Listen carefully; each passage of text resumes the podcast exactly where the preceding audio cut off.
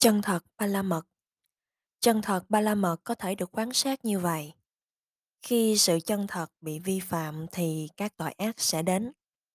Không có chân thật thì không thể có lời nguyện thành bậc chánh đẳng chánh giác. Đồng thời lời nguyện này không thành sự thật. Người quen dối trá được xem là người không đáng tin cậy trong hiện tại lẫn vị lai. Và lời nói của người này không được người khác chấp nhận. Chỉ có sự chân thật thì mới có thể tăng trưởng giới định tuệ. Về quyết định ba la mật, các việc thiện như bố thí, giữ giới, v.v. không có sự quyết định vững mạnh khi gặp phải những chướng ngại như bỏn xẻn, ác giới, v.v.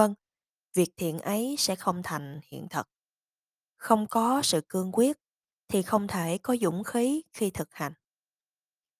Về tâm từ ba la mật, người tuy có tài sản nhưng không có tâm từ thì dễ dàng rơi vào bỏn xẻn. Và như thế tài sản cũng sẽ không thể hưng vượng như trong tương lai. Mong chúng sanh hưởng hạnh phúc niết bàn, vị Bồ Tát phải phát triển tâm từ như thế nào? Phải phát triển tâm từ rộng lớn vô bờ đến với tất cả chúng sanh. Bồ Tát suy nghĩ như sau. Sau khi chứng đạt quả vô thượng chánh giác, ta sẽ tới độ chúng sanh đạt được hạnh phúc siêu thế niết bàn. Chưa thành tựu được hạnh phúc siêu thế, ngay bây giờ thì hãy mong cho chúng sanh có được hạnh phúc thế gian. Nếu trong tâm ý không có tâm từ, làm thế nào ta có thể thực hiện những hành động qua thân ngữ để giúp cho chúng sanh đạt được lợi ích? Người thừa tự pháp của ta sau này phải là những người được nuôi dưỡng trong tâm từ. Không có những chúng sanh này ta không thể có những điều kiện cần thiết để tu tập ba la mật, vậy ta có nên có tâm từ với những chúng sanh ấy? Chúng sanh này đã tạo điều kiện giúp cho ta thực hiện và tu tập các pháp để trở thành bậc chánh giác. Họ như cánh đồng phì nhiêu để gieo những hạt giống thiện, nơi tốt nhất để thực hiện các hành động thiện. Như vậy, họ là nơi duy nhất được yêu thương gìn giữ. Theo nghĩa này nên vị Bồ Tát đặc biệt tu tập tâm từ hướng đến tất cả chúng sanh. Các đặc tính của tâm từ cũng có thể được quán sát như sau. Tình thương là bước đầu dẫn đến tâm đại bi của vị chánh đẳng giác sau này. Bồ Tát là vị hoan hỷ trong việc đem đến lợi ích và hạnh phúc cho tất cả chúng sanh không có sự phân biệt. Đó là tâm từ. Mong muốn loại bỏ sự đau khổ và bất hạnh cho chúng sanh.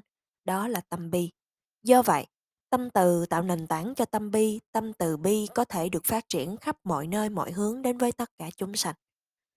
Về tâm xả ba la mật, sự sỉ nhục và những điều sai trái do những người khác tạo ra có thể gây náo loạn đối với người này, đối với những người không có tâm xả. Tâm bị náo loạn thì không có khả năng làm các việc thiện, thậm chí là bố thí. Khi tâm từ được tu tập hướng đến chúng sanh, nếu không có xả thì tâm không trọn vẹn trong sạch. Vì nương theo tâm từ ái có thể sanh lên. Như người mẹ thương con dẫn dễ đến ái ngã sở, yêu cái của tôi. Hoặc tình bạn kháng khích có thể dẫn đến ganh tị. Do đó, từ ba la mật không hình thành nếu như thiếu tâm bi mẫn đối với chúng sanh.